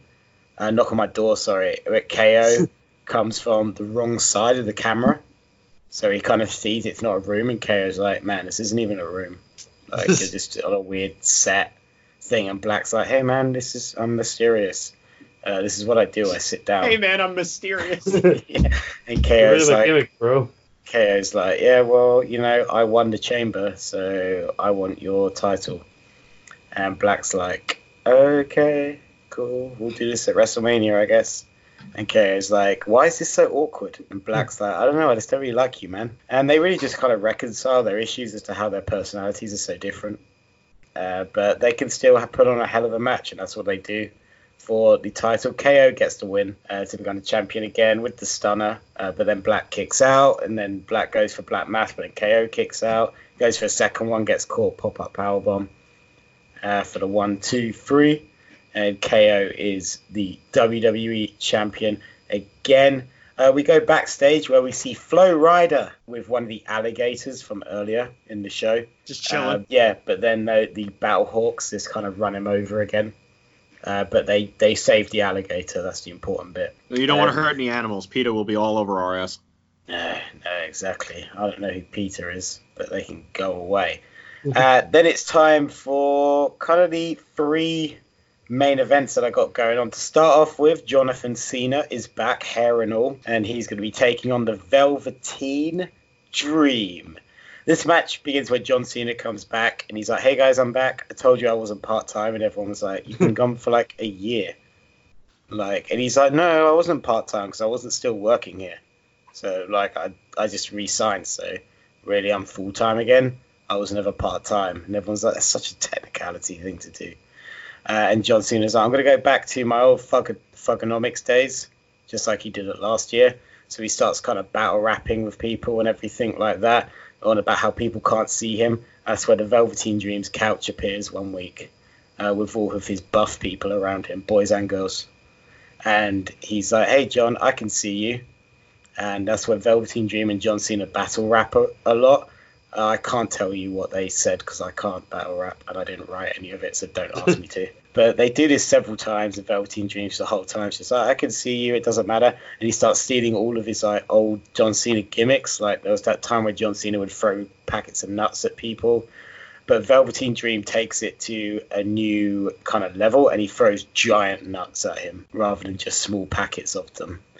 And that leads us to WrestleMania, where the dream match is set and Velveteen Dream obviously gets the win to send John Cena packing. Uh, backstage, the Battle Hawks are still kind of rampaging around, doing loads and loads of rampaging stuff, and that's where they meet uh, the NFL team, uh, the New England Patriots, on the other side of a car park, and they just charge at each other and start doing football stuff. I don't know a lot about American football, but they do American football stuff. Jimmy, what would they do? Well, if last week was any indication, Tom Brady is going to blow an entire fucking season by throwing a pick in the last four seconds of the game, um, and that means the Battlehawks would win uh, because the Patriots totally fell apart towards the end of the season. And I'm not salty about it at all. I'm not like, you know, butthurt about it at all. But at least, you know, you know, Super Bowl's coming up, so fun, fun. Okay, so they're doing football stuff. They're throwing picks at people, and Tom Brady blew someone. That's all I really got from that. Uh, but then the after these things happens, one of the Battle Hawks is down on the ground, and the 24/7 title is gone. But there's a referee there, like, "Hey man, I'm just here to count to three. But nobody knows who it was. Ooh. So on to the next match. Now I've gone for a very superhero kind of good v uh, good v evil story for the Fiend. So I've got the Fiend Bray Wyatt, still the Universal Champion, taking on uh, the Light of the WWE, Mustafa Ali. So Ooh. there's tons and tons of vignettes that are like making this kind of very comic book style. Mustafa Ali did those ones ages ago where he was like, I want to see the good in people, blah, blah, blah, blah, blah. Um, and the Fiend's obviously the Fiend. Loads of Firefly Funhouse stuff with the Fiend being like, You want to be the light? I'm going to turn you to the dark side. And Mustafa Ali's like, No, you won't, man. And uh, a lot of my stories are the same. Everyone just talks the same. Um, and loads of loads of rambling rabbit stuff, kind of talking to Mustafa Ali as well, and being like, "Hey man, you can't deal with the fiend. Uh, he's too he's too evil." And Mustafa's like, "Yeah, but I'm good." And then it and then it all comes to a head at WrestleMania. No red lighting. That is my only key point for this. There is none. Not a single red light is used in this entire show. No I'm giving you a standing lights. ovation. Giving you a standing ovation, dude. The Fiend's entrance is awesome. The boat, the giant ship, kind of catches fire. Uh, it was meant to. Uh, for, and the Fiend kind of walks out the fire. And then Mustafa Ali kind of does one where it's like a spotlight and he's wearing kind of a superhero outfit. And they have a decent match, but unfortunately, evil triumphs over good because I like the Fiend more. And the Fiend is still the Universal title. Uh, who is the 24 7 champion? Why? Who else would it be? But the sneakiest person that I could think of, of course, I'm talking about a man who stole an entire career, Brendan Fraser. And he is the 24 7 champion. No one personifies having less talent and achieving more than, Jesus. than the star of the mummy, Brendan Fraser. And he just kind of kind of escapes off in a limo, and all the Battle Hawks are like, was that Brendan Fraser? And that was the end of the 24 7 saga, which takes us to our main event of the evening. The ladies get it again. It is Asuka versus the pirate herself, Kairi Sane. So much pirate stuff. Um, everyone is instructed on commentary to do as many pirate puns as possible during this match. Kairi Sane is completely pirated up She's walking every plank as she goes. She even has a parrot uh, for this match, and it stays on her shoulder for the entire match. The thing was seriously talented. Uh, the story is basically just uh, the Kabuki Warriors kind of break up after losing the women's tag team titles. Kairi Sane's like, well, if we're not doing this shit anymore, I'm going to be a pirate again. And she slowly becomes more piratey, and Asuka's like losing all the Kabuki stuff. And Asuka's like, what's going on? I thought we were friends. Then Asuka wins the title from Becky at the Rumble. And that's where Kairi strikes. And she's like, I want this. And they have a killer main, main event of the match, and Kairi Sane wins. And WrestleMania ends. And it was too long, just like this podcast. Your your WrestleMania it has literally left me like winded. What a show. I Superheroes, Brendan Fraser. I don't think I could watch that WrestleMania once, and I need to. I need two weeks to spread that across. That's some good stuff. I forgot to bring up all the 64 buff people again. But they were there for the Dreams entrance. So Oh. many buff people and well, what did you say? Big titted, big titted women. Yeah, well titted chicks. There we go. Well titted, well titted chicks. And 32 buff boys and 32 well titted chicks. Damn right. Alright.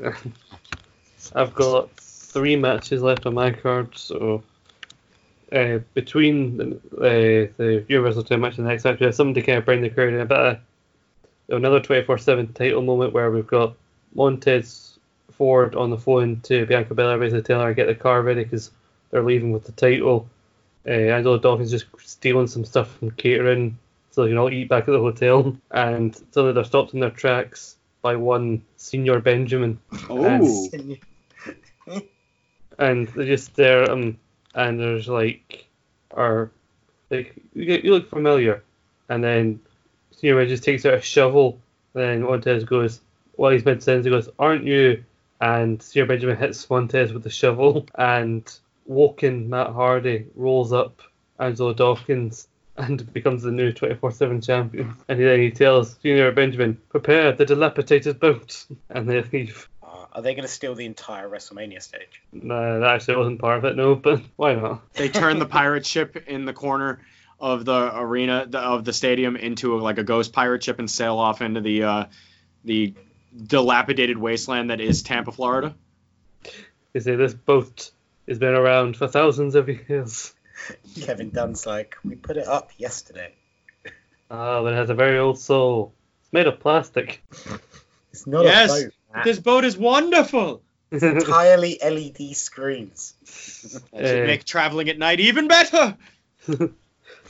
We have the Raw Tag Team title match as the champions, the AOP, who unseated the Viking annoyance at the start of the year because just just get the belts off them. That I'm done with the Viking Raiders, or whatever they're called. Second standing ovation of the podcast, ladies and gentlemen. I was kind of done midway through a couple months after they came to Raw, and they've not done anything to my opinion around. So, Cool. I was done the second they premiered in NXT. well, it's a little bit, bit behind the curve. you gave them a chance. I never did. We have AOP defend the titles against the team, the unlikely pairing of two men who faced each other at last year's WrestleMania, uh, Samoa Joe and Rey Mysterio. Ooh, That's a good idea. that is a very interesting combination.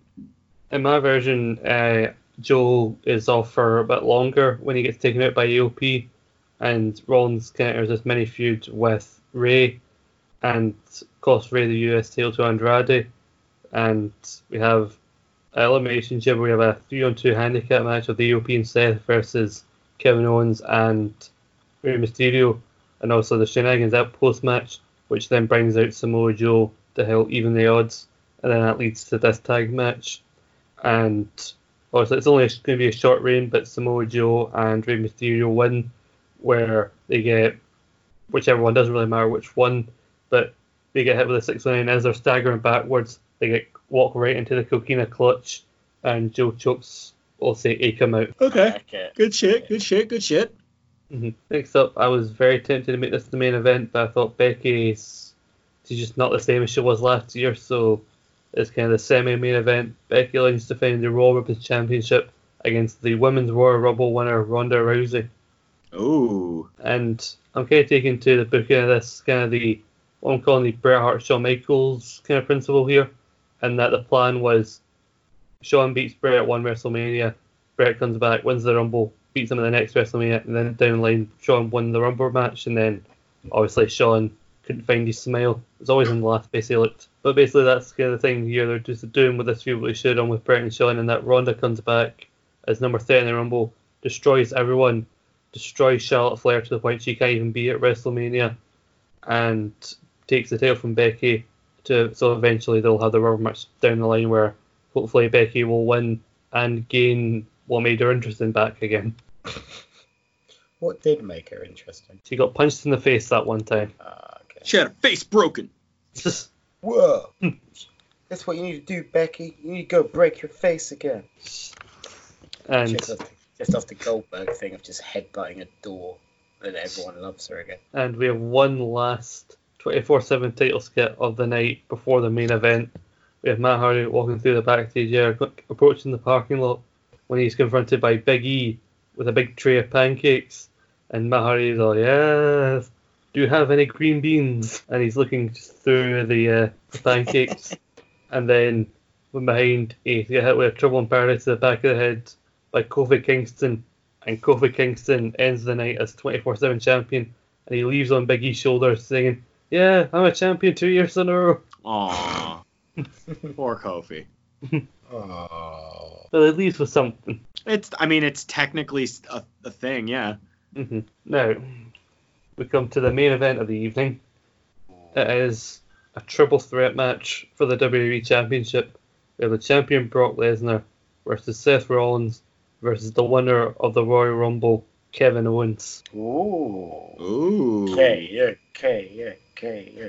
Now, KO last limited Seth Rollins to win the Rumble, and Seth Rollins in the weeks that followed did his usual Seth Rollins complain, yeah, but you need me in the main event, yeah, yeah, Can anyone yeah, do you the, made can event anyone without do the the Messiah, cackle? yeah, yeah.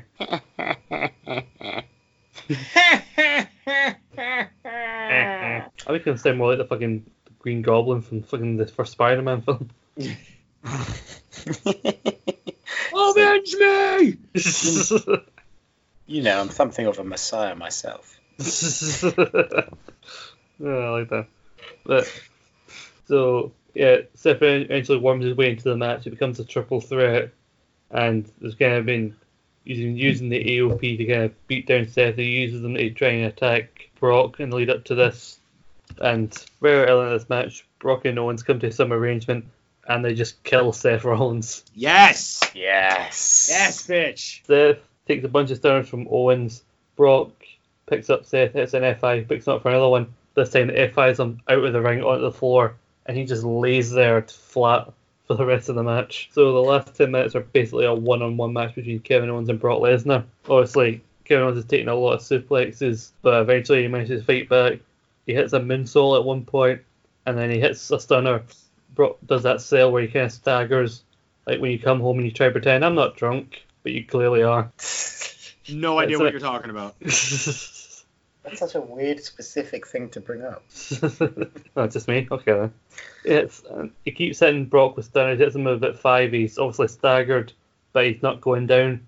So Kevin Owens pulls out the one move that he hasn't been able to use up until now. He kicks Brock in the gut. Brock spin over, picks him up, package pile driver. One, two, three. Kevin Owens is the new WWE champion. Whoa. Oh, And that'd be it- so great. It would be fucking awesome. He stands in the ring as the fireworks are going off around him, and then as he starts walking up the ramp, he just steps over Rollins, who's still lying on the outside. Dead. Seth Rollins is dead. And then the next day he comes out with the title in a suit, looking all sad, like, you know, I should be happy right now, but I think we should all bow our heads for a moment to mourn the career of Seth Rollins. And the crowd erupts in hilarious laughter. anyway, that's out of the way. And he just basically he announces the cancellation of Monday Night Rollins and declares that it will always be the Kevin Owens show. Lovely. And that's my WrestleMania. That's fucking fantastic. I think three perfectly realistic WrestleMania. Goddamn right. of course, you gotta live in the real world. Are you guys looking forward to that 74 minute performance by Flo Rida and Mr. Worldwide himself, Pitbull? oh God, I forgot about that. I mean, yes. Excellent. I was gonna say, it's not about the same length as this podcast. Hopefully, it'll be that short. I mean, which WrestleMania would you most like to watch out of the three? Scott, Yours. Start, Yours. starting with you, Scott. I was gonna say I would say yours, but like I said, I couldn't watch it in the one sitting. There's not enough caffeine in the world. You don't need Well- caffeine. That's what they invented street drugs for. It's like one of those things. It's not just of that. There's so much happening. But it's like like a movie that you don't get the first time until you watch it back a couple of times. Like I'd have to watch it back again to was like, okay, so what happened? There was a bunch of NFL players. Yeah. Lady- And Wait, there- XFL. There was, there, was a, there, was a tofu, there was a tofu dress at one point. Yeah, there was. Lady Gaga got distracted by it. Just- So like Gwyneth Yeah, Paltrow. you can't forget. You can't forget Lady Gaga. And oh, Lady of course Gaga. Lady Gaga. She got hit with a vagina egg. oh, what a sentence. Fucking Gwyneth Paltrow and her vaginal eggs and her vaginal steaming. God damn it, Gwyneth. You and Goop. Ugh, Goop. What a fucking name for a company. I love Goop so much. You see they're doing a, Raising. see they're doing a documentary on Netflix about Goop. Are there? I just watched that one Yeah. that's uh, about the flat earthers, and it's fucking hysterical. Uh, it's just incredible what crazy shit people think. But uh, so Scott, which one would you want to watch? Getting back on topic. I don't know. I think given the fact that NXT's in the main event, and again, I could w- I could probably just watch it in one sitting and understand what's happening. I'll just take Jimmy's. Woo! I like how we did we did this podcast, Scott, to peel back the curtain a bit. Um, Scott messaged us. He was like, "Yeah, do you guys want to fantasy book WrestleMania?" And Scott's actually just fantasy booked a really good WrestleMania. Yeah, he took he took it totally seriously. like I really, I'd like to watch your WrestleMania, Scott, just because Although you- it's just a said- good show. just good show. It's filled it's filled with this thing called logical consistency and whatnot, and neither me or Nathan took it that seriously. I mean, It's- although you say that, like I have Christian getting roofied and Lex Luger comes back to win a battle royal, and That's, that's, a fair point. That's a a fair point. sensible one. Well, did you hear some of the shit coming out of Nathan's mouth about an hour ago? Well, no, because I didn't imagine Lady Gaga coming back to win the fucking 24/7 title. Lady Gaga. I fucking woke him at Hardy and dilapidated boats. Yeah, that's normal for Matt Hardy. I know that's that's, that's Saturday. consistent. That's consistent Yeah, booking that's just for Matt Hardy. that's pretty on brand. and speaking of on brand, we're going to peter to a stop here at the end because I need the bathroom so fucking bad because this podcast has gone on for three days. And ladies and gentlemen, thank you so much for listening to us do our WrestleMania cards. Um, as always, you can find me on Twitter at Mr. Riot. That's M R R I 0 T because Counter Strike was a thing when I was a kid. Nobody has tweeted me yet. You all fail. Um, and then also, please, please, for the love of God, go on facebook.com forward slash pro wrestling magic or look up the YouTube for Pro Wrestling Magic. And every single Monday, either me, my buddy Shane, and a couple other correspondents, we take you and we wake you up fresh at the beginning of the week and we give you something that we like to call Monday Morning Magic. It's a little dose of magic on your Monday morning so you can start getting through the week. Um, short little wrestling show that everybody seems to enjoy that they've seen from whatever they've seen. And uh, I really enjoy doing it. So please watch it, like, subscribe, do the whole deal, and we'll make more. So yeah, that's pretty much it for me. Nice stuff. So check back through the archives we got if you're into your football or soccer. If you're American, Reese, Rahul, and Carl talking about that on the Banter Munich podcast. Uh, every week, you obviously got Naked Men podcast with myself and Ben Ebert. Uh, let him know what your favorite Lady Gaga song is at Ben underscore E B E R T. You can find me at Nathan Greenaway. You can find Rogue Opinions at Rogue underscore opinion. Over to you, Scott. You got anything to talk about? You can find me on Twitter at ScottMcLeod1986. You can find the other podcast that I do, Scott Paul's Round Podcast at SB on Twitter. If Paul has managed to survive whatever is happening outside this bunker, I'll be meeting with him very soon. It'll probably be out by the time this is out, where we're going to record our first episode of the new year, which is basically just talking about us all that weird shit what we did at Christmas and whatever else is going on. And Fraser. Well, yeah, of course. Okay. Always got to pencil in at least 30 minutes for that. Got to give the Uh, people what they want. Yeah, of course. I think we did that on this podcast, and I agree with Nathan. Do go back to the archives. There's a lot of good stuff we did.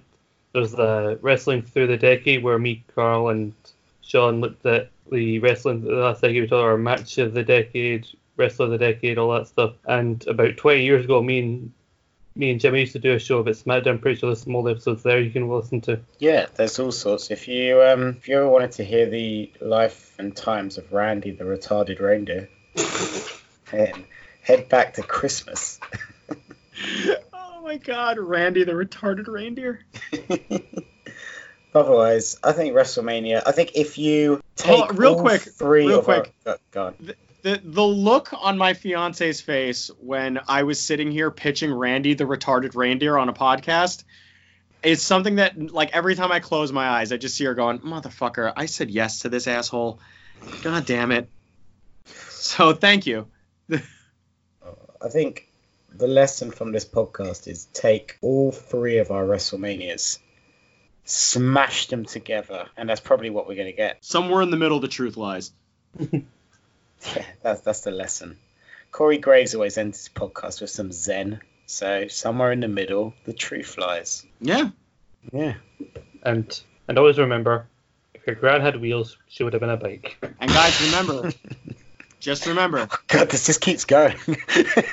Dracula isn't on the bus. Dracula is the bus. Go listen to another fucking podcast again. This is the tale of Captain Jack Sparrow, pirate so brave on the seven seas. What?